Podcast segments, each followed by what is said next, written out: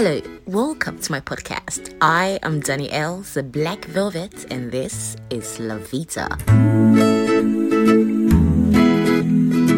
I'm very sure you know that no presidential candidate can win elections on the basis of social media articles, stories, and trending tags, right? I'm also very sure you know that the I N E C has no polling units on social media platforms. A candidate may have a mind-blowing popularity and massive social media following, but do not be deceived, because you can't vote your preferred candidate who you think is your breath of fresh air, the messiah or the savior, through Twitter, WhatsApp, Facebook, TikTok, or Instagram either. If you didn't know that, now you do.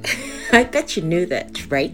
So, the time has come. Enough of the election chronicles, polls, online voting survey, opinions, and what have you on social media. Stop being a champion on social media. Stop screaming on social media. Beyond speaking English up and down, do you have your P V C? It's not enough to have it. Are you planning to vote? Cause man, see, the era of sitting at home on elections day, watching T V, pressing phone, or playing football rather than exercising your civic responsibility is now over. By the twenty-fifth of February, we'll be facing reality, and the only way is by going to the polls. Oh, please, spare me the sermon for next Sunday. Vote in Nigeria? The whole thing looks like a colossal waste of time and resources. Your vote counts is an empty slogan or an illusion or a practical lie, especially in Nigeria. Maybe, maybe, maybe this sounds like you. I may not be able to convince you otherwise, but personally, for once, I have intentionally chosen, or let's say decided, to believe the I N E C on credibility. Um, did I?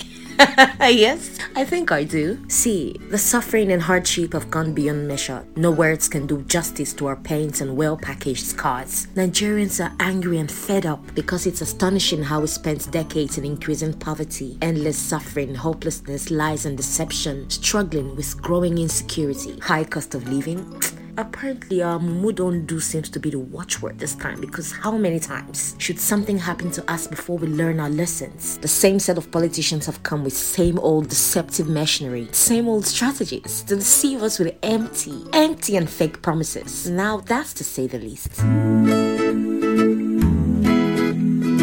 And just before I go, for those of you who plan to sow your votes, the Association of Frustrated Nigerians supports you. I know you're not foolish to let anyone buy your conscience with money, with your own money. Stolen public funds that belong to you, that belong to all of us. Do you value your pockets more than your conscience? Go on, go on and sow your votes. Collect the pali, buy shield coke and shield kunu. Take yourself to the polls and vote the person out. Konima and die, konima and bury him. Because if you can give me money to buy my votes, then indeed, you're not what we need in this country. You bloody old politician with no shame or dignity. You, you should hide your face in shame.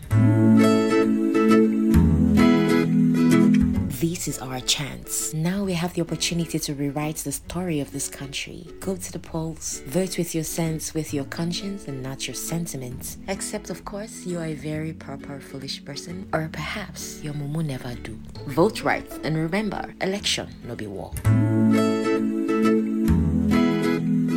This brings us to the end of this episode. Thank you for listening. Until I come your way again, I'm sending you virtual hugs and smiles. Bye for now.